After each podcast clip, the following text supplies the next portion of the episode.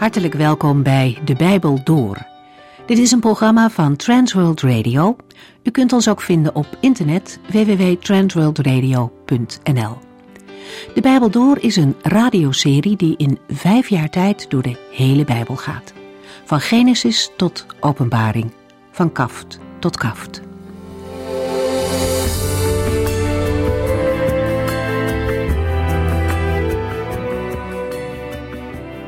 Vandaag kunt u met ons verder luisteren naar de eerste brief die de apostel Johannes heeft geschreven.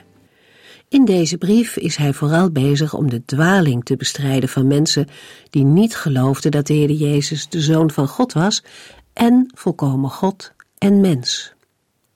Wellicht dat Johannes de dwaling van het docetisme op het oog had bij het schrijven van deze brief. Aanhangers van deze leer konden zich niet voorstellen dat de geestelijke God een minderwaardig lichaam had aangenomen. In hun ogen was het materiële allemaal niets waard en slecht. Daarom geloofden zij dat Christus alleen schijnbaar een menselijk lichaam had, maar niet echt een lichaam van vlees en bloed. Dergelijke gedachten tasten de kern van het christelijk geloof aan, want een schijnlichaam kan niet lijden zoals een echt lichaam. En volgens hun visie zou het lijden van de Heer Jezus aan het kruis ook niet echt geweest zijn. Maar juist dat lijden van hem was nodig om de zonde van de mensen te kunnen verzoenen. En wie dat lijden schrapt, staat met lege handen schuldig voor God. Wat hadden de docetisten dan met Jezus? Volgens hen had God door Jezus Christus wel een weg van verlossing onderwezen, maar zij zagen verlossing niet als een bevrijding uit de macht van zonde en dood. Zij zagen verlossing als een bevrijding van de geest uit de gevangenis van de materie, het lichaam. En deze leer brengt echter geen mens bij God. Johannes concludeert dan ook: wie is de leugenaar? Dat is degene die zegt dat Jezus niet de echte Christus was. Zo iemand is een vijand van Christus, een antichrist, omdat hij niet gelooft in God de Vader en in zijn Zoon Jezus Christus. Het zou goed kunnen dat de mensen die Johannes op het oog heeft, wel God als Vader zagen. Maar Johannes laat zien dat wie Jezus afwijst als Zoon van God, tegelijkertijd ook de Vader logent. We lezen verder in 1 Johannes 2 vanaf vers 18.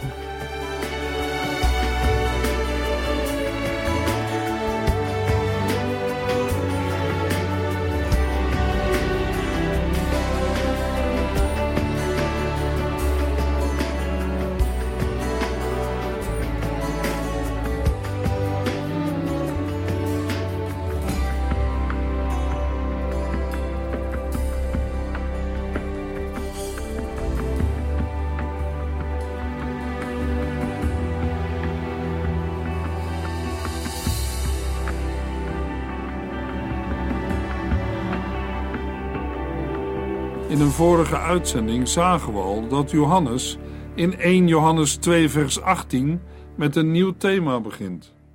De gemeenteleden worden gewaarschuwd. In vers 18 lazen we: Vrienden, de wereld loopt op haar einde. U hebt gehoord dat de antichrist zal komen. Maar ik wil u erop wijzen dat er al heel wat vijanden van Christus rondlopen. Daaruit blijkt duidelijk dat het laatste uur voor de wereld geslagen heeft. Op andere plaatsen in de Bijbel lezen we dat wij sinds Pinksteren leven in het einde van de tijd. Daarbij gaat het over de laatste dagen die zijn aangebroken op de Pinksterdag en voortduren tot aan de dag dat Christus terugkomt. Het is niet alleen een tijdsbegrip, maar geeft ook aan dat de beslissende fase van Gods geschiedenis is ingegaan. Want wanneer de laatste dagen van deze wereld aanbreken, komen er zware tijden. Dat wordt bevestigd door wat Johannes waarneemt. Er verschijnen al antichristen in en rond de gemeente als voorboden van de antichrist. Ze ontkennen dat Jezus de Christus is. Het woord antichrist komt alleen voor in de twee eerste brieven van Johannes. De vele dwaalleraars vertonen de geest of de gezindheid van de antichrist.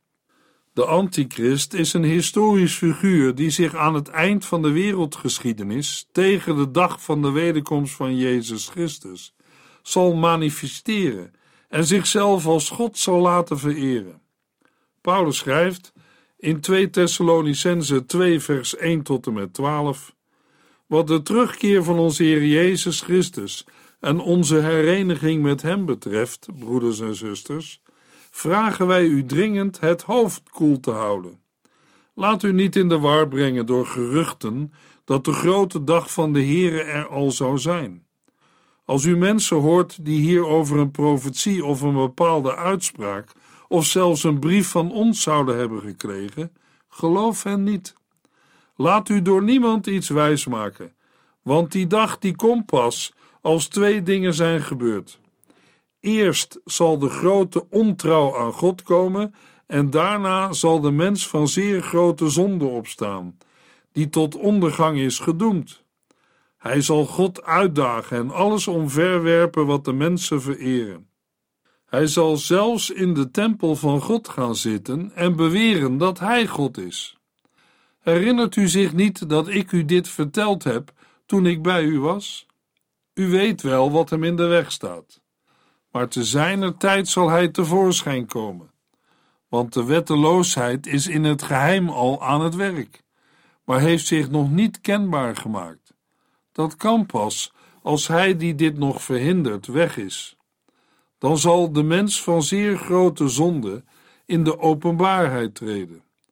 Maar de Heer Jezus zal hem door zijn adem vernietigen en hem, als hij terugkomt, alleen al door zijn stralende verschijning machteloos maken. De mens van zeer grote zonde zal komen en optreden als Satan zelf, vol duivelse list en kracht. Hij zal iedereen een rad voor ogen draaien door allerlei opzienbarende, bedrieglijke wonderen te doen. In elk geval de mensen die op weg zijn naar de ondergang, omdat zij niets willen weten van de waarheid waardoor zij gered hadden kunnen worden. Omdat zij niet van de waarheid houden, laat God hen met hun hele hart in leugens geloven. Zij zullen allemaal veroordeeld worden, omdat zij niet de waarheid geloven, maar met genoegen onrecht accepteren. Bij deze woorden ontdekken we dat de antichrist zich zal manifesteren tegen de dag van de wederkomst van Jezus Christus en zichzelf als God zal laten vereren. Over de wederkomst van Christus lezen we meer in Matthäus 24, Marcus 13 en Lucas 21, als ook in 1 en 2 Thessalonicense, als ook in Openbaring 13. De apostel Johannes geeft in 1 Johannes 2 vers 18 aan dat de lezers deze dingen al eerder hebben horen uitleggen. Belangrijk is dat de lezers door het verschijnen van genoemde antichristen hun tijd als beslissend leren verstaan en hun leven daarmee in overeenstemming brengen. Maar wie is de antichrist en waar blijft hij? Door de eeuwen heen hebben bijbellezers zich over de profetieën gebogen, waarin zich de contouren aftekenen van deze duivelse figuur die in de eindtijd zal opstaan. Ook in onze tijd houden christenen rekening met de mogelijk spoedige komst van de antichrist. Steeds weer worden er in de Bijbelstudies vragen over dit onderwerp gesteld. Als we de vraag stellen: hoe ver zijn we nog verwijderd van de openlijke manifestatie van deze antichrist? Dan kan ik niet anders zeggen dan: dat weet ik niet, maar de Heere wel. Toch is het wel zo dat wat we nu zien wel heel veel lijkt op het beeld dat de Bijbel schetst. Ik zou er zelf geen pertinente uitspraak over willen doen, want dan ga je met eerbied gesproken op de stoel van God zitten. Maar alles lijkt erop te wijzen dat het binnenkort kan gebeuren. In oudere commentaren komen we vaak tegen dat de antichrist wordt voorgesteld als een macht, maar ik denk aan een persoon. Als je Daniel 7 naast Openbaring 12, 13 en 17 legt, zie je dat het om een mens gaat die woorden spreekt tegen de Allerhoogste en de strijd aanbindt met de gelovigen. In Daniel 7 heeft Daniel in een visioen vier grote dieren gezien. Het leek op de droom van Nebukadnessar uit Daniel 2. Het is nogal heftig. Daniel is er zelf intensief bij betrokken. Hij is diep onder de indruk door alles wat hij ziet. Het bracht hem in verwarring. De vier dieren blijken vier opeenvolgende wereldrijken te zijn. De dieren zijn verscheurende beesten, ze maken angstig en zijn indrukwekkend. Het eerste dier ziet eruit als een leeuw en heeft koninklijke uitstraling. Het tweede dier dat uit de zee opkomt lijkt op een beer. Het beest wordt als zeer vraatzuchtig beschreven. Lelijk en grof, onbarmhartig en meedogenloos. Het derde dier lijkt op een panter. Een beest dat vooral sluw en snel is. Opvallend zijn de vier vleugels, die hem nog sneller maken in zijn aanvallen. Dan komt het vierde dier.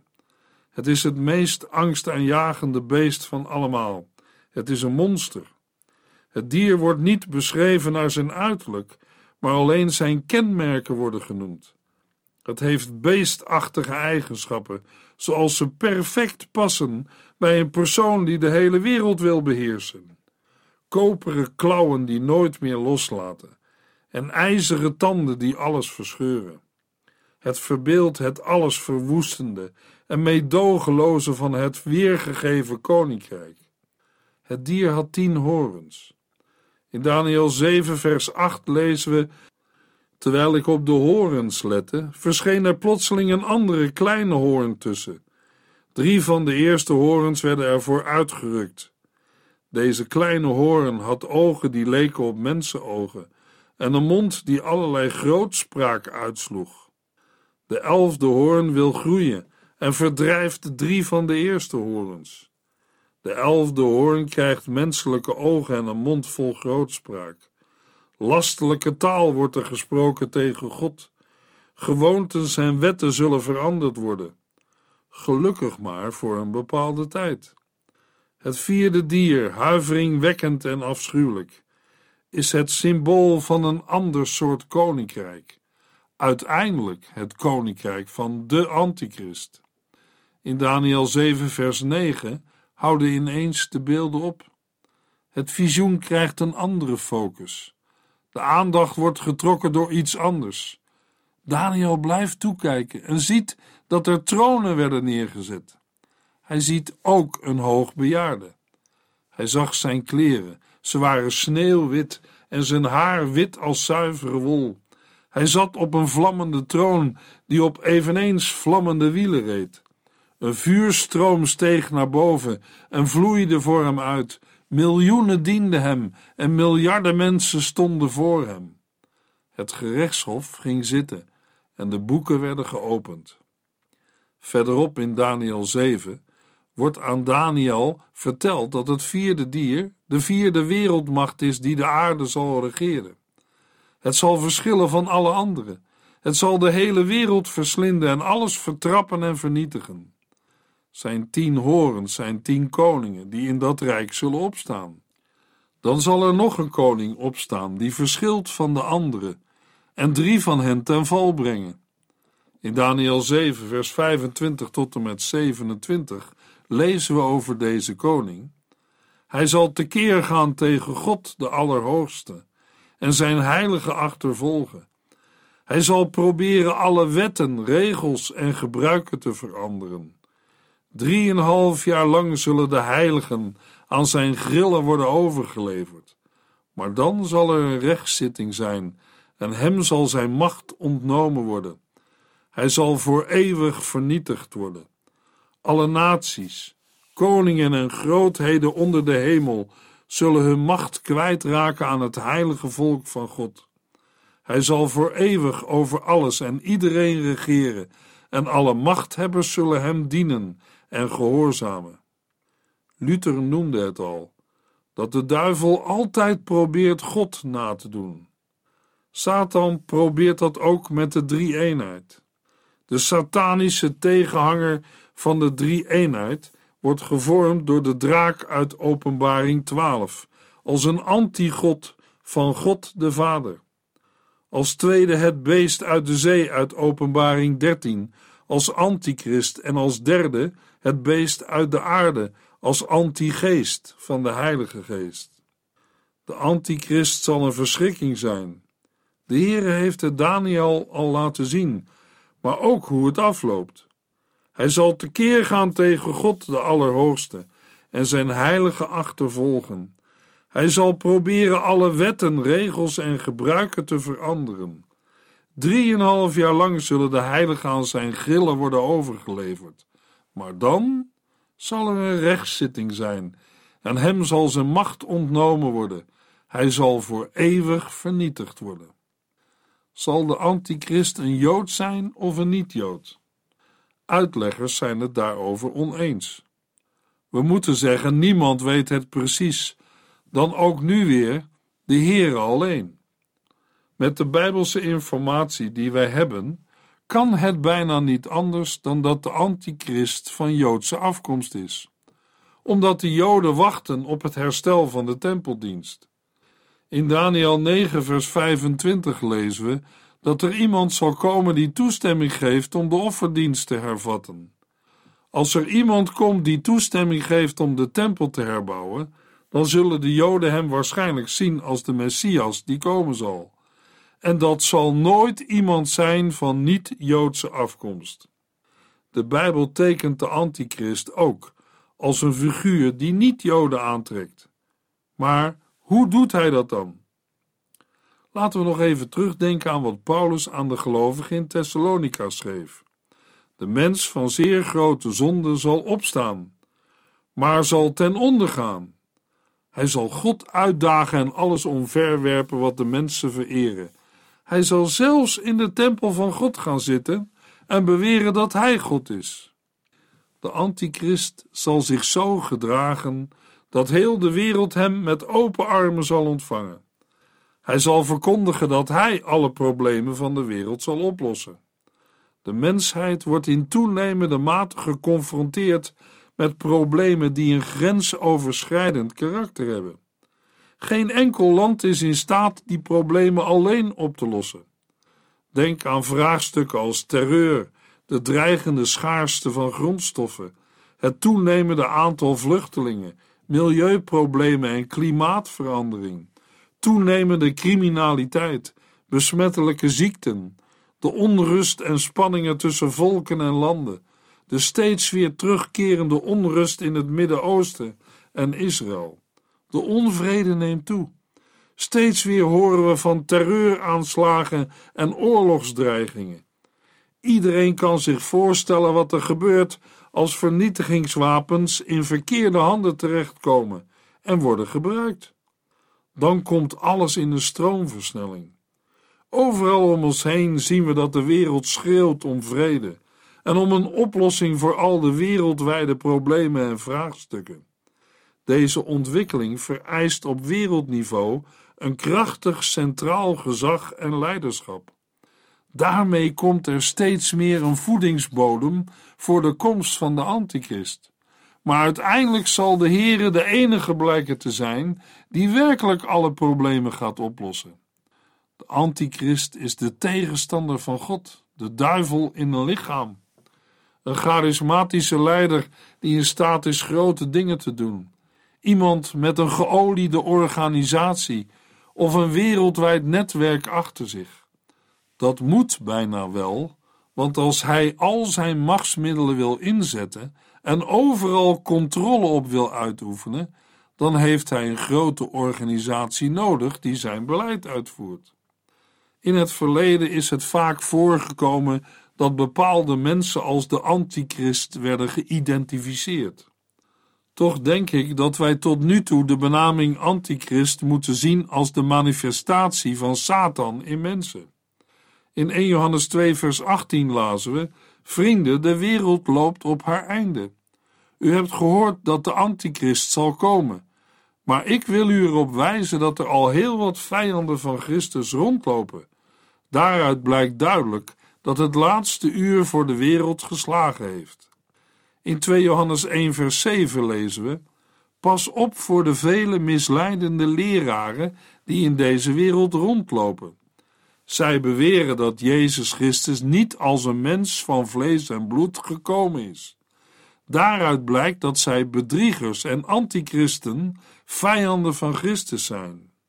Er zijn niet alleen in het verleden steeds mensen geweest die in de geest van de antichrist als antichristen zijn opgetreden, Maar ook vandaag en in de toekomst zullen er mensen zijn die vijanden van Christus en zijn gemeente zijn. Maar dat zal allemaal uitlopen op wat we lazen in 2 Thessalonicense 2 vers 9. De mens van zeer grote zonde zal komen en optreden als Satan zelf, vol duivelse list en kracht. Hij zal iedereen een rad voor ogen draaien door allerlei opzienbarende, bedriegelijke wonderen te doen.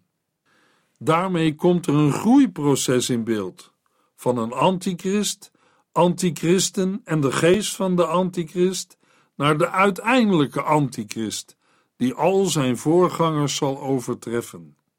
Dat is de climax in de laatste dagen van de wereld, waarover we in Openbaring 22, vers 11 lezen. Wie verkeerd doet, zal nog meer verkeerd doen. Wie vuil is, zal nog vuiler worden. Maar wie goed doet, moet nog meer goed doen. En wie God toebehoort, moet zich nog meer aan hem toewijden.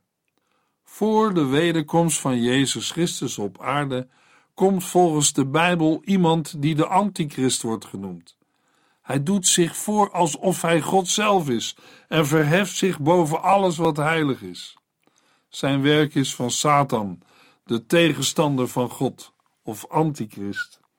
Hij zal een korte tijd als wereldleider algehele economische macht hebben. We zien het in Europa, waar steeds meer wordt gezocht naar eenheid op economisch terrein. Te denken valt aan het streven in Europa naar één bank, één parlement, één monetair stelsel en één leider over heel Europa. Ook wereldwijd zien we de tendens naar het zoeken van een wereldleider. Doordat de gevaren en onzekerheden van een totale financiële crash toenemen en de economieën daardoor steeds instabieler worden, roepen leiders van verschillende landen om een algemeen leiderschap. De problemen waarmee we te maken hebben zijn te groot en nemen steeds verder toe. De Bijbel voorzegt de komst van een nieuwe wereldleider of antichrist als iemand die oplossingen aandraagt voor de grote wereldproblemen. De meest gebruikte en bekendste benaming voor deze duivelse leider in de eindtijd is zonder twijfel de antichrist. Maar het is niet de enige aanduiding in de Bijbel. Er zijn er meer en de namen geven ieder afzonderlijk iets aan van het karakter van de antichrist en de manier waarop hij zal komen. In Daniel 9, vers 27 wordt hij verwoester genoemd. In de Griekse tekst van 2 Thessalonicense 2, vers 3 wordt hij de mens van zeer grote zonde genoemd, als ook de zoon van het verderf. Ten slotte lezen we in Openbaring 13 en 17 de aanduiding: het beest dat uit de zee komt. In Openbaring 13 lezen we waarmee het beest uit de aarde iedereen in zijn macht kan houden. We lezen in Openbaring 13, vers 16 tot en met 18. Het tweede beest had iedereen in zijn macht, klein en groot, rijk en arm, vrij en slaaf. Iedereen moest een merkteken op zijn rechterhand of voorhoofd hebben. Wie dat teken niet had, kon niets kopen of verkopen. Dat teken moest de naam van het beest zijn, of het getal dat het symbool van die naam is. Hier is wijsheid nodig. Wie verstandig is, kan erachter komen wat het getal van het beest is. Het is het getal van een mens, namelijk 666. Een van de belangrijkste manieren waarop de antichrist de economie kan beheersen, zal een geldvrij economisch systeem zijn. Dat wil zeggen zonder contant geld. Er komt een tijd dat mensen niet meer kunnen kopen en verkopen zonder een merkteken. In onze tijd is de techniek daarvoor al aanwezig. Het wordt ook al toegepast op voertuigen en mensen, om als ze gestolen worden of ontvoerd ze terug te kunnen vinden. De meeste van ons hebben allemaal de mogelijkheid om digitaal te bankieren en te betalen. Maar als er geen geld op uw rekening staat, kunt u niets meer kopen. Veel banken zien ook veel voordelen in een geen contant geld economie. Dan hoeven er bijvoorbeeld ook geen dure geldtransporten meer te rijden met gewapende begeleiders. Als er een tijd komt dat contant geld nergens meer besteed kan worden. Als van iedere burger precies bekend is hoeveel hij of zij verdient, waar hij zijn geld aan uitgeeft en wanneer, dan weet de overheid, met de gegevens die ze nu al hebben, alles van haar burgers. Het meest opvallende daarbij is dat iedereen ermee te maken krijgt en in het netwerk van de totale controle over de wereldhandel zit. In het licht van Openbaring 13, vers 17 betekent dit concreet dat niemand naar een supermarkt kan gaan zonder het verplicht gestelde teken aan de rechterhand of het voorhoofd. En dat geldt ook als je wil gaan tanken, rekeningen wilt betalen, je hypotheek wilt aflossen of met het openbaar vervoer wilt reizen. Het lijkt allemaal nog ver weg, maar nu al zijn er heel veel plaatsen waar je alleen met een bankpasje kunt betalen. Zeker om dit te verwezenlijken is er een vorm van wereldregering nodig van een gecentraliseerde overheid. Maar onder de leiding van de antichrist zal het uiteindelijk worden gerealiseerd. We weten niet wanneer dat zal gebeuren, maar het lijkt erop dat de voorbereidingen al in volle gang zijn. Johannes schrijft in 1 Johannes 2, vers 21 en 22: Ik schrijf u dus niet omdat u de waarheid niet zou kennen, maar omdat u de waarheid van de leugen moet kunnen onderscheiden. En wie is de leugenaar? Dat is degene die zegt dat Jezus niet de Christus is. Zo iemand is een vijand van Christus, een antichrist, omdat hij niet gelooft in God de Vader en in zijn Zoon Jezus Christus. En in 1 Johannes 2, vers 26 tot en met 28 lezen we: Ik vond het mijn plicht u te waarschuwen voor de mensen die proberen u op een dwaalspoor te brengen. Maar u hebt de Heilige Geest ontvangen en Hij woont in u. Daarom hoeft niemand anders u te leren wat God wil, want Hij zelf is uw leraar. Wat Hij zegt is de waarheid en geen leugen. Doe daarom wat de Heilige Geest u geleerd heeft en blijf één met Christus. En, luisteraar, dat geldt ook voor ons. In de volgende uitzending lezen we 1 Johannes 2, vers 29 tot en met 3, vers 6.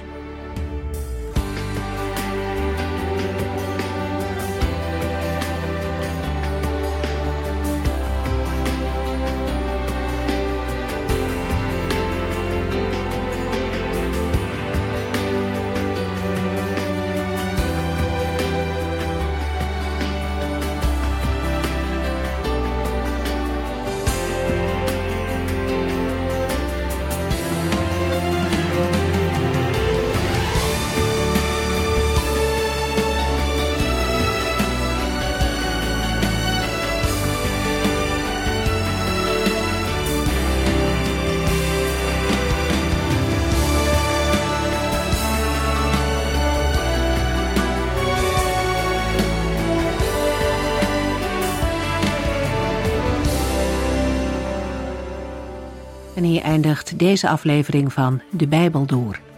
Een serie programma's van Transworld Radio.